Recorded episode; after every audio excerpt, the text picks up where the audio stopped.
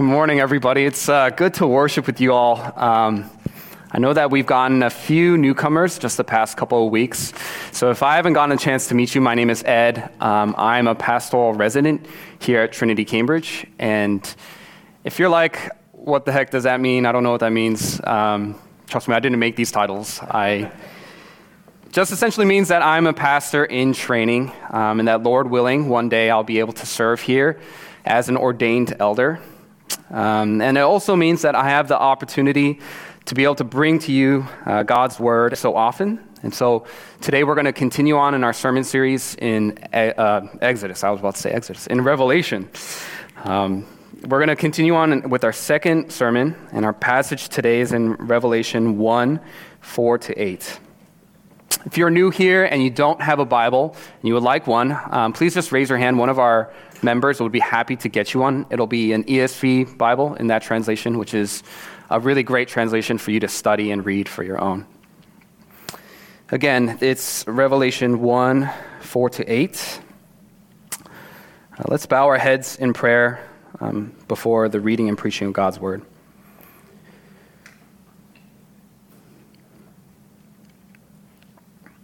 Father, we are so small, and you're so big. God, we are one church, in one city, in one state, in one country, in one planet, in one galaxy, amongst the vastness of your creation, and yet you care for us. What is man that you care for him? Thank you, Lord, that you meet us here. We pray that your spirit would move in these next 45 minutes to see just how big of a God you are and how small we are, so that all the glory, all the dominion could be attributed rightly to you, God.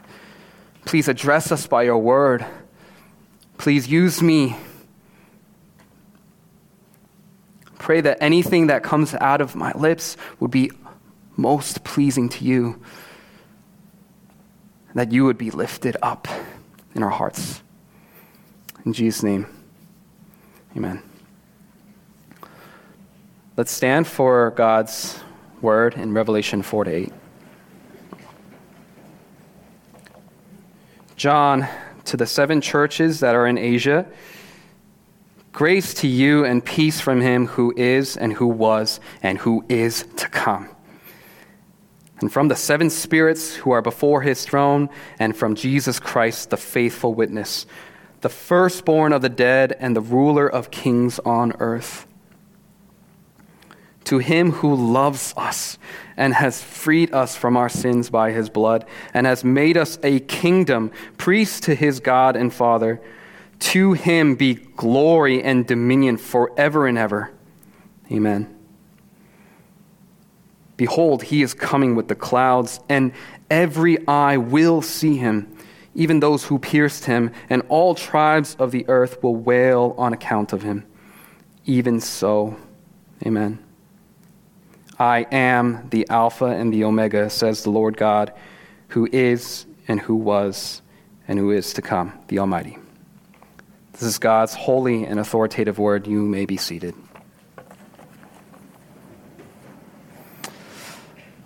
I want to see if we can do something new this morning and get some participation in the sermon. And so we're going to do something very simple. I'm going to ask you just two very simple questions. And I would ask that you actually keep your eyes closed so that we could keep this process as anonymous as possible. So you could feel free to answer honestly. Very two simple questions. I'm going to ask you if you've ever had these thoughts, okay? And on count of three, you're just going to raise your hand. So the first question is, have you ever had this thought? My life is very hard.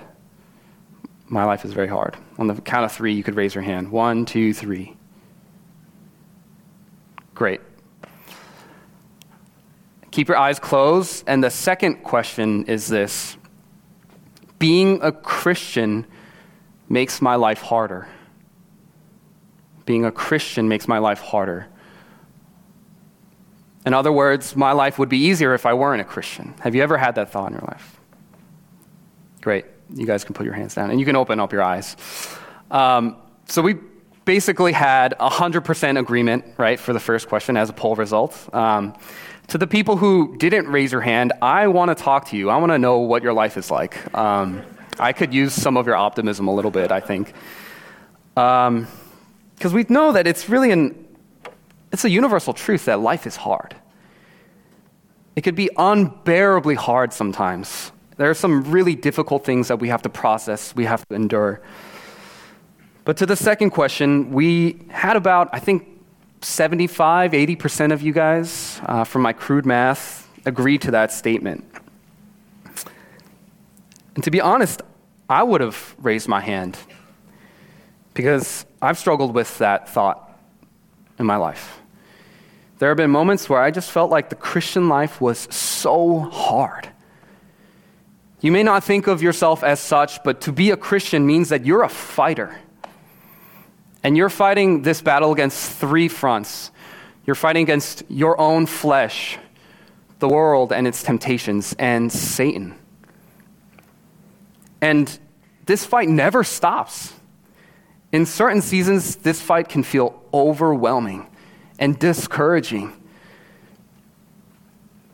What about for those who are even physically persecuted for their faith?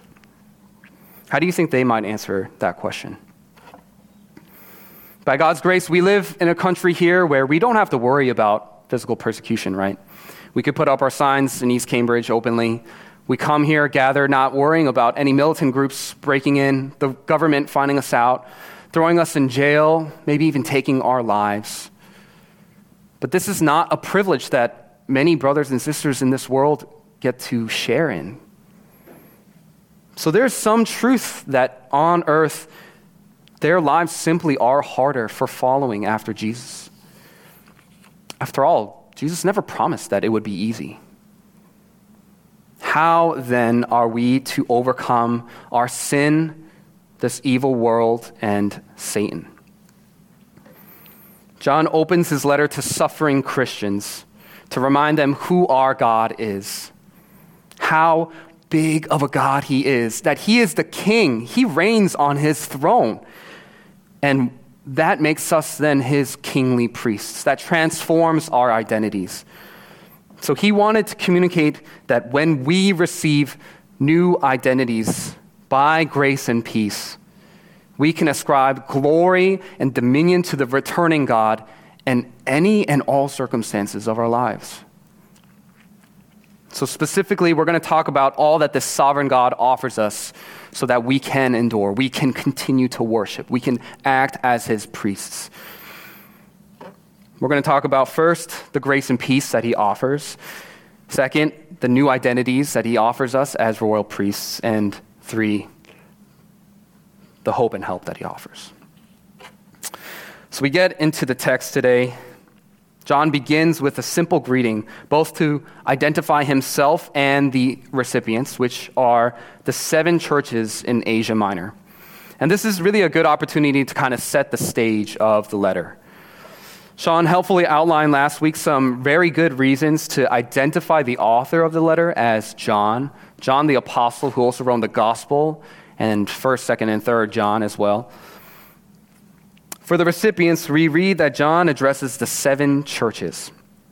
He addresses them later in verse 11 as Ephesus, Smyrna, Pergamum, Thyatira, Sardis, Philadelphia, and Laodicea.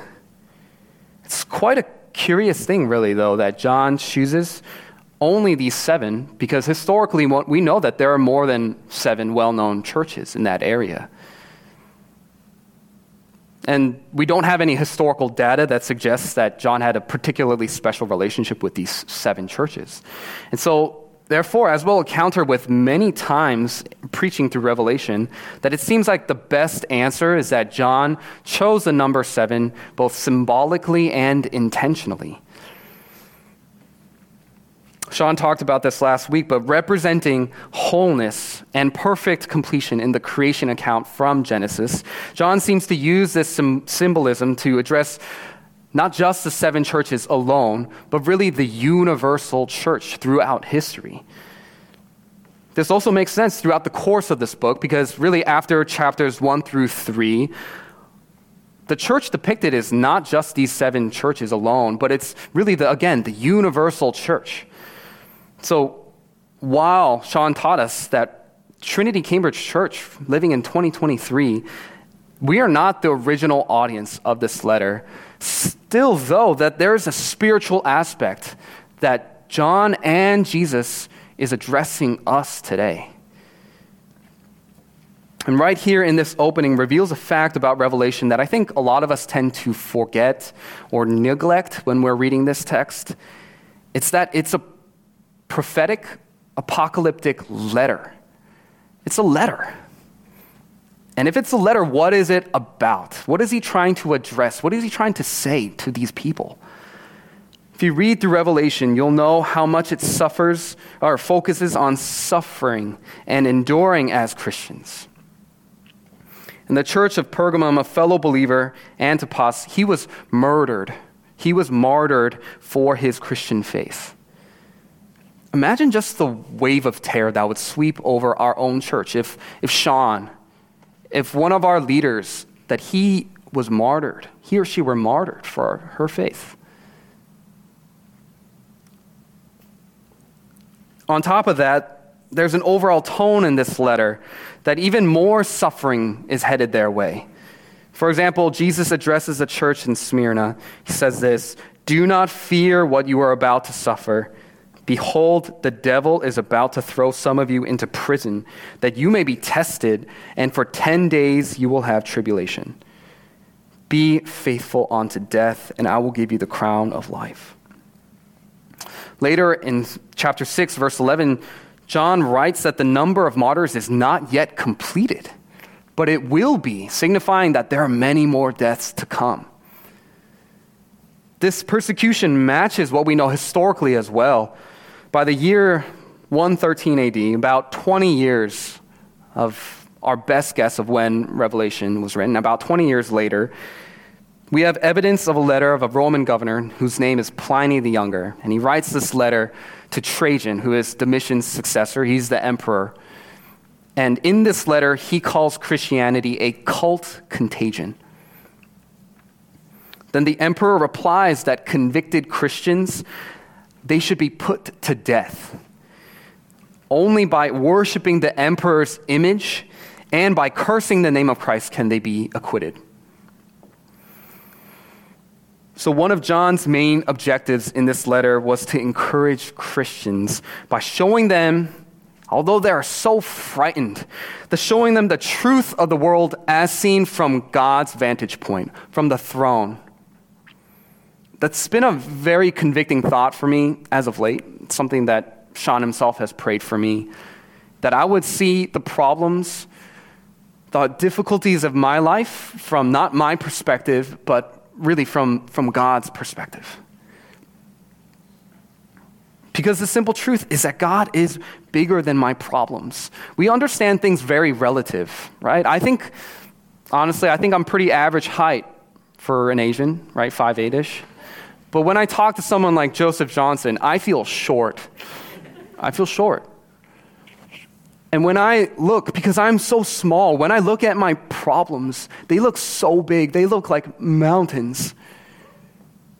But when I look at my problems from God's perspective, from the throne, they look small.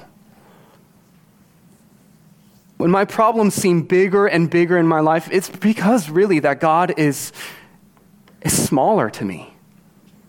Maybe I'm forgetting him altogether.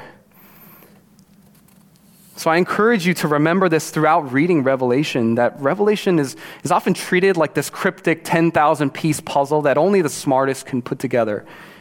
It's not both John and Jesus' intention. They wrote this to churches 2,000 years ago, and to us as an encouragement. That's the focus. It's an encouragement to bolster the faith of suffering Christians, to persevere to the end for God's glory. So knowing their difficult condition, John opens this letter in a most appropriate way. He communicates and extends grace and peace that comes from the sovereign triune God. Really, first of all, what an insight into God's heart, that the first thing he wants to get off his chest is this blessing of grace and peace. We know that reading in chapters 2 and 3 that these churches, they're not perfect. They're not perfect churches. They are led astray by false teaching and sin. Some have lost their first loves. And I've wondered what Jesus might say to our own church, because we're not a perfect church. We're not full of perfect people. But still, the very first thing that God wants to communicate to you is grace and peace. Most of us are well familiar with the word grace and its definition of undeserved favor. We're saved by grace alone, as taught in Ephesians 2, meaning that we don't deserve salvation. We don't deserve a relationship with our Creator. But in Scripture, grace is also more than that. It's also a power that enables us to endure any hardship. Paul speaks to this powerful enabling grace in 2 Corinthians 12 that enables him to endure all weaknesses, insults, hardships, persecutions, and calamities. It's because of this undeserved gift of grace that we now have this empowering gift of grace so that we can continue to worship in any and all circumstances. And have you ever noticed that this order of this greeting in NT epistles, right? It's always grace first, then peace. Grace first, then peace. For it's only when things are right between us and God, our Creator, it's only when the weight of sin on our consciences are removed can we really have meaningful peace in our lives. For peace in the American culture tends to mean to us lack of conflict, especially in military contexts. And in Scripture, it totally can mean that. But the word peace ultimately comes from the Hebrew word shalom, which refers more to the state of completeness, fullness, wholeness. Like a building can be shalom, meaning that it has no holes or cracks. Or Job, he says that his tents are in a state of shalom because when he counted his flock, there were none missing. But it's not just our stuff that can be in a state of shalom. Our own hearts, our souls can be cold or complete. That feeling where you feel like just nothing is missing and everything is as it's supposed to be. Where are you this morning? Are you at shalom in your soul? As you endure very real trials and wade through life's difficulties, what do you feel like you're missing? Imagine what the original audience might have said that they were missing. Physical safety, right? With their own government hunting them down, with loved ones dying around them, with the tremendous fear and anxiety over their heads, I wonder if the offer of grace and peace, it could easily sound like a rote Christian platitude. We feel that when we're suffering so much that somebody flippantly says something to us. But it only sounds like a platitude if the offer is empty, if the person offering it can't back it up. But notice in our text where this offer comes from. It comes from the triune God who can back up this offer. In verse 4, we have first a description of God the Father, who is the one who is and who was and who is to come. This is such an awesome, profound title. This is a strong allusion to Exodus 3:14, where God revealed his covenant name to Moses. When Moses asked God what he should tell the people if he was asked about God's name, God says, "I am who I am." Or in the Greek translation, "I am the one who is." But John clearly expands upon this name with a threefold temporal description of God's character. In this, he highlights God's eternality and atemporality, meaning that God is independent of time. So God is the one who eternally was, who eternally is, and who eternally will be. He was in the beginning that had no beginning. That's just so profound. If you just think about it, you can't even wrap your mind around that. But the revealing of this name is not just meant to be a cool, interesting theological fact. God revealed this name to a suffering, enslaved people. The context of Exodus 3:14 that we went through recently is that God saw the suffering of Israel, and he cared for them. He saw his children, Israel. He sees his children today, and he will see his children in decades to come. He is the sovereign, faithful God who knew their affliction. Rocky Balboa once quipped that time is undefeated. Time takes everyone out. Oh, but our eternal God, whom time does not change, age, or weaken him, it has absolutely no effect on his person, perfections, purposes, or promises. Grace and peace unchangingly comes from the eternally faithful one. Second, we have grace and peace from the seven spirits who are before his throne. Some say that the seven spirits are seven angels, but I think a stronger interpretation is that the description refers to the singular third person of the Trinity, God the Spirit. First, as they're listed one after the other, the seven spirits are presented to be on par with the Father and the Son. Moreover, it's unusual and ultimately inconceivable, according to the rest of Scripture, for angels to be the one extending grace and peace. That prerogative belongs to God alone. But then why, again, use the number seven to describe a singular person of the Trinity? Again, this number signifies fullness, right? Here it signifies what, though? It signifies the fullness of the Spirit's activity and power. Moreover, it's likely John referenced the number seven to highlight the active work in helping the seven individual churches to endure and to shine their light. Because where do we find the Spirit?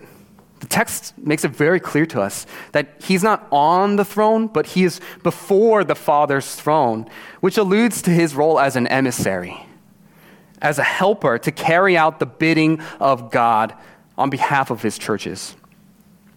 And this means that this same Spirit is at work in Trinity Cambridge this morning, today, in our hearts. He's not a distant God, but he is in this room, ministering to us by the bidding of the Father. We have a great helper and advocate, someone who will come alongside us in any hardship and trial. Grace and peace unchangingly comes from the eternally faithful one who is actively at work among us. Thirdly, grace and peace come from God the Son. John shines the spotlight on Jesus with this threefold description of how Jesus is prophet, priest, and king. Likely referring to Psalm 89, John describes Jesus as these three things, as the faithful witness, the firstborn of the dead, and the ruler of kings on earth. First, Jesus is the faithful witness. A witness, what does he do? He testifies in court to what he or she knows is the truth. Jesus testified that he is the light of the world, that he is the bread from heaven, that he is the foretold suffering servant, that he is the promised Messiah and King who's come to lay down his life for his friends. Even when the world hated his light and loved the darkness, he didn't stop. He continued to preach and teach the truth. And what did he get for that? Spit, floggings, a crown of thorns, a cross. But praise be to God that Jesus came back to life, conquering sin and death. So John bestows this honorific of the firstborn of the dead. In Jewish culture, firstborns were given particularly a special inheritance and significance.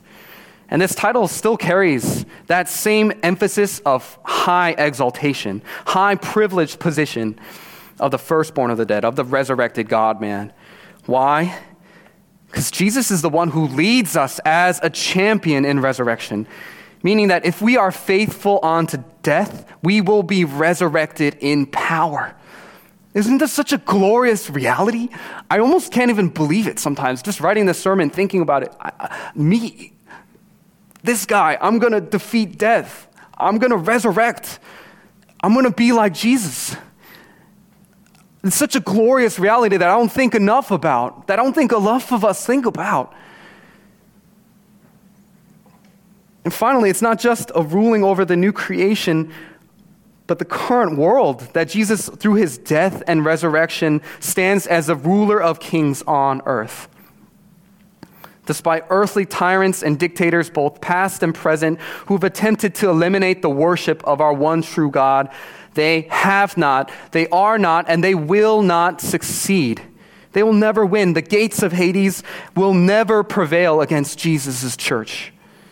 No matter what our state the world is in, come 10, 50, 100 years, no matter who is elected next year or elections to come, no matter how much Christians are hated or persecuted, he is still the King of Kings who reigns on his throne. Friends, that means that no matter what happens to us, we are on the winning side. And just like John's gospel in Revelation, John continues this sense of irony that really it's Jesus' death and defeat that were actually his path to glory and victory over Satan and death. So back when the Roman government martyred Christians, to now when Boko Haram or Burkina Faso, they martyr Christians today, they play the same losing strategy that Satan tried with Jesus.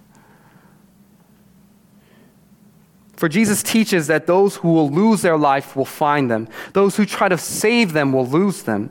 The first shall be last, the last shall be first. The economy of the kingdom is radically opposite of the economy of this world. The path of carrying your cross and dying to self, that's the path to victory and glory. And when we feel like that path is just so hard, when suffering is just too much, I pray that we would see that there's no other place to go. Like the disciples, may we see that only Jesus has the words of eternal life. As Jesus said in John 14:27, "Peace I leave with you, my peace I give to you. Not as the world gives, do I give to you." Those other places all pale in comparison to the peace that God, that Jesus alone brings. He alone brings amazing grace and fullness. Just a feeling that everything is as it's supposed to be. Even when our circumstances don't prove it. John Patton is a great example of this, a missionary to the New Hebrides who ministered to literal cannibals. He once explained one night when his life was in imminent danger from the people that he tried to minister to. And he wrote this, "I climbed into the tree and was left there alone in the bush. The hours I spent there all lived before me as if it were but of yesterday. I heard the frequent discharging of muskets and the yells of savages. Yet I sat there among the branches as safe as in the arms of Jesus. Never in all my sorrows did my Lord draw nearer to me and speak more soothingly in my soul than when the moonlight flickered among those chestnut leaves and the night air played on my throbbing brow as I told all my heart to Jesus. Alone, yet not alone. Grace and peace unchangingly comes from the eternally faithful one who is actively at work in us and who leads us in victory." And because of this grace and peace, that leads us to worship with new identities. For John knows himself as one who is loved. For John, right, the love of God, it's so closely linked to the cross of Christ that whenever he talks about love, he always presents it right immediately after that the cross is right there. That's what he's thinking about when he thinks about being loved.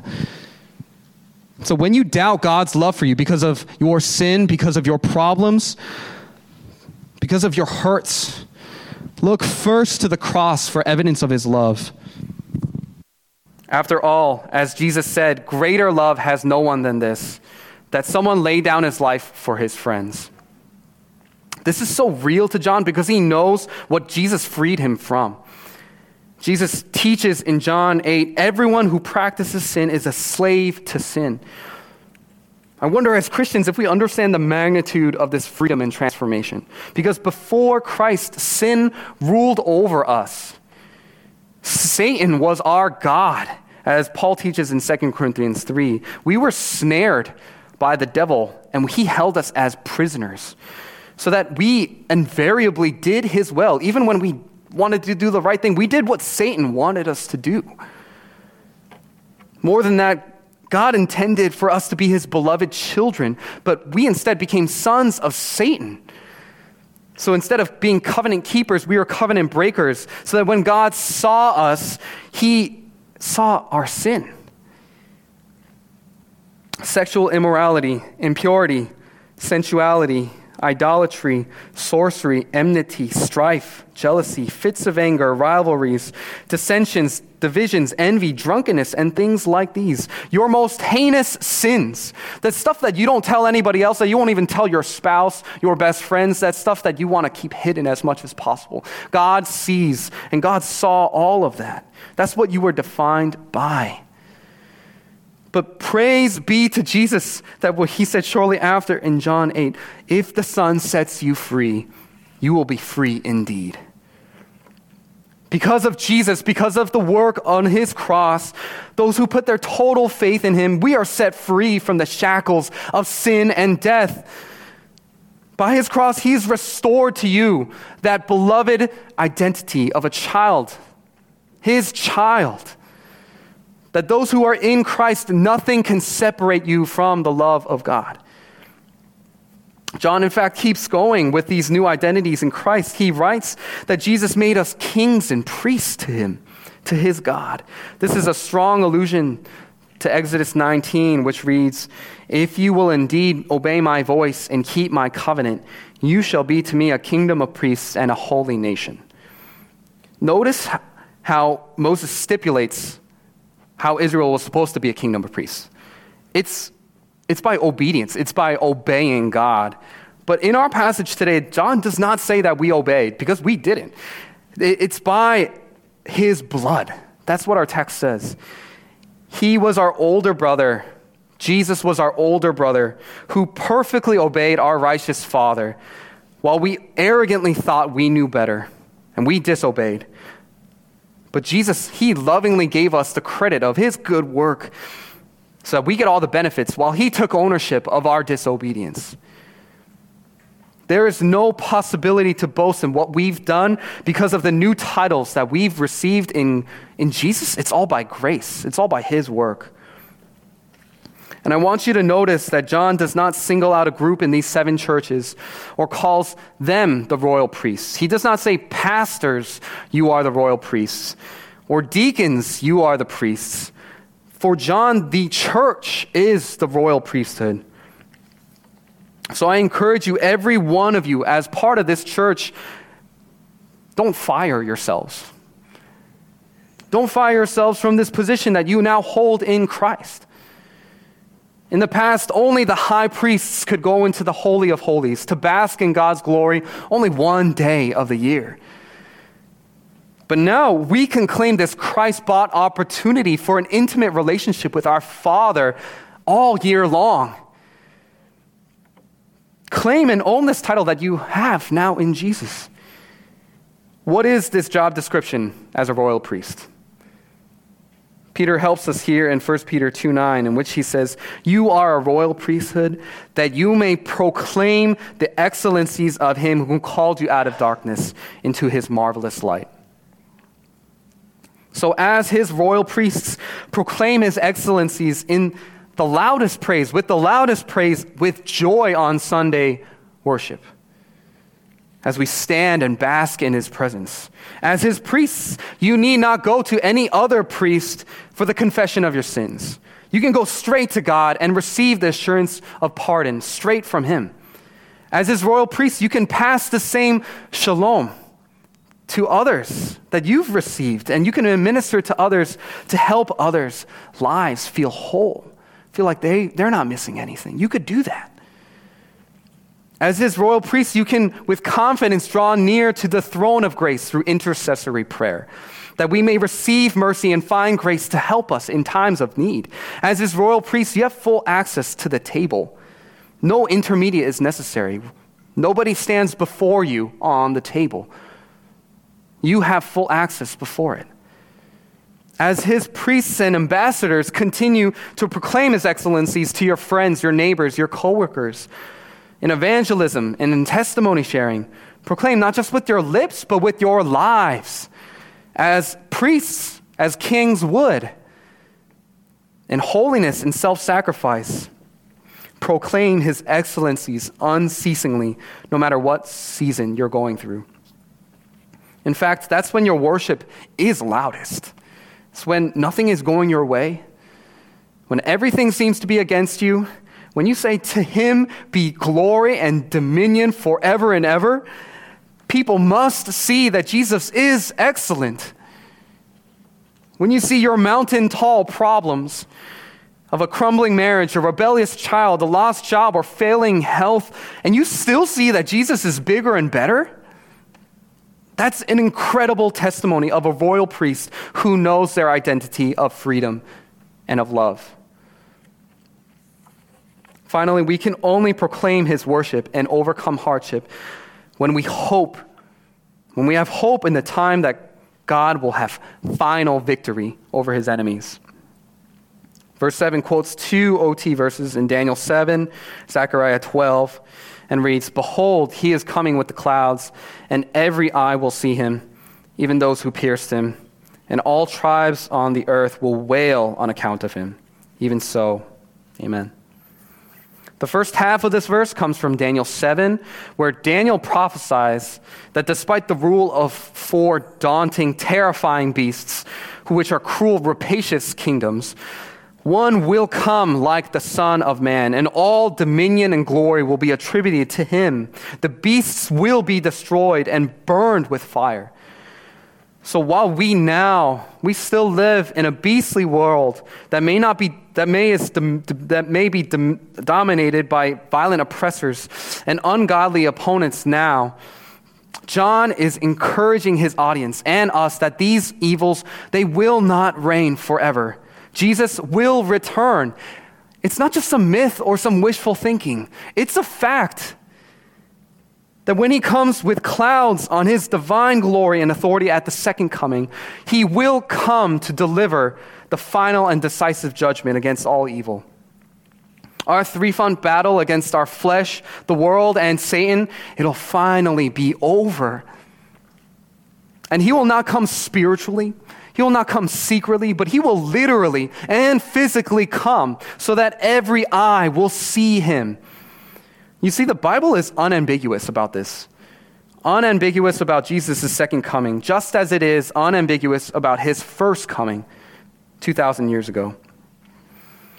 Many scholars have come up with far-fetched theories and ideas that Jesus didn't actually die or didn't resurrect that fateful weekend. They say it was a mass hallucination, when in actuality, how often do you hear of a group all sharing one same hallucination? They say that Jesus almost died, but not really. But how does one survive Roman floggings, asphyxiation on the cross, a spear to the side? Or that they just simply misplaced the body. But then the Jews could easily identify the body. The best answer is that Jesus did die and did resurrect. And just as sure as we have that assurance, we can confidently know that Jesus will return. And when he does, temporary hardship will give way to eternal joy and glory. And when he returns, John teaches that all tribes, all believers from all over the world will wail on account of him. This fulfills Zechariah 12:10, in which the context is that God promises to defeat Israel's enemies and redeem Israel after they repent by the power of his Spirit. And so we who put our faith in Jesus, we're now the true Israel. And we fulfill this prophecy when we mourn and we wail over Jesus, whom we pierced with our sins. 2,000 years ago, we haven't physically pierced Jesus. We didn't physically crucify Jesus, but we hear our mocking voice call out among the scoffers. It was our sin that held him there. But blessed are those who mourn, for they shall be comforted. This is such an important marker, distinguisher of those who will be saved. They are repentant. We mourn not over ourselves, but we mourn over Jesus. This is a great diagnostic test for us, even today, of true repentance, because true repentance is Jesus-focused. It's others-focused. It's not self-focused. But that's not to say that there will be people on that day who will mourn over themselves. This is a hard word, but it is true. Over the way that they lived their life, over what they believed, over how wrong they have been. You will never have seen regret like you will that day. And on that day, it would have been too late. The window of forgiveness would have been shut. Nothing more important is this truth here. What you believe in this temporary life has eternal consequences. Are you ready for that day that will come for a thief, like a thief in the night? Are you ready for that eternal future? Randy Alcorn, pastor theologian, has this great quote about the reality of heaven and hell. The best of life on earth is a glimpse of heaven, and the worst of life is a glimpse of hell. For Christians, this present life is the closest they will come to hell. For unbelievers, it is the closest they will come to heaven. Our sincere hope is that the best of your life now, the best of the shalom that you may have experienced, cannot hold a candle to the awesome shalom, peace, glory, everything that you will experience with your future, with your Creator. If you do not know yet Jesus, and you have not put your faith in him, please come talk to us. Don't delay. Talk to us about this shalom that can be found in Jesus alone. John ties up this section in verse 8 by repeating the Father's sovereign title. He declares that he is the Alpha and the Omega, the first letter of the Greek alphabet and the last. In other places in Scripture, God declares himself as the first and the last, the beginning and the end. And this metaphorical language, it highlights that God is sovereign over one end of the spectrum to the other and everything in between. God is sovereign over all. So that since history, it commences and concludes with him, no part will ever spin out of his control. So to him who is, who was, and who is to come, the Almighty, he is the one who has been your help, who is your help, and who will eternally be your help. Living as Christians in this life, again, can be extremely hard. If you raised your hand earlier that you once had this thought that Christianity made your life harder, if you feel even now that the Christian life is so difficult, I want to affirm that an aspect of what you're feeling is right. I think genuine discipleship, growing pains, shared suffering with Jesus, that can be painful and uncomfortable at times. After all, a disciple to be unchallenged by Jesus may not be a disciple at all.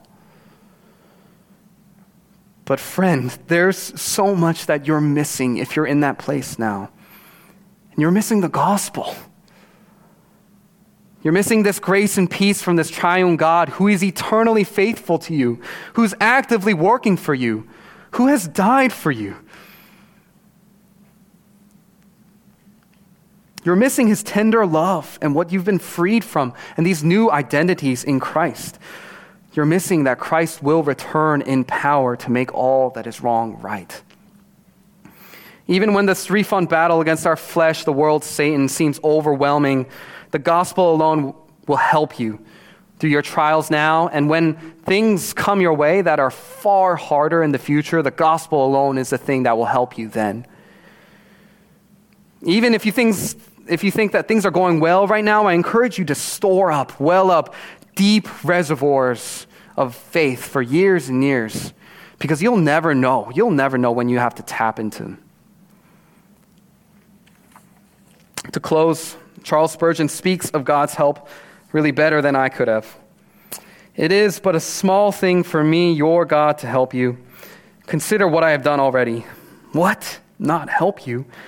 Why, I bought you with my blood. Help you, it is the least thing I will ever do for you. I have done more and will do more. In helping you, I am giving you what I have bought for you already.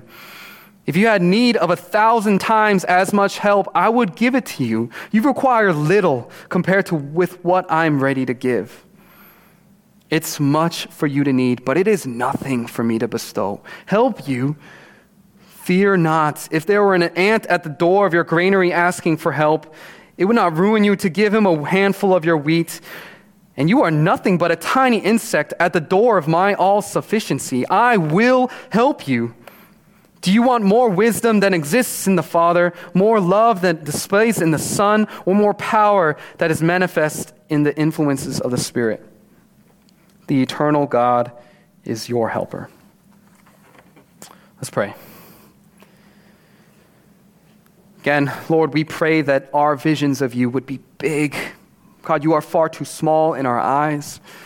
So that when we see the problems in our lives from your vantage point, from your perspective, they would seem small, that we would trust you in all things, and that you would be magnified and glorified. Help us to operate. Help us not to fire ourselves. Help us to operate as these royal priests, so that we can proclaim your excellencies with our lips, with our lives, with our hands and feet, through it all, throughout whatever circumstances, that you would be attributed all the honor, all the glory, all the dominion. God, help us as we continue to read and preach and study your word through Revelation. Speak to us, transform us. We want to be more like you. In Jesus' name we pray. Amen.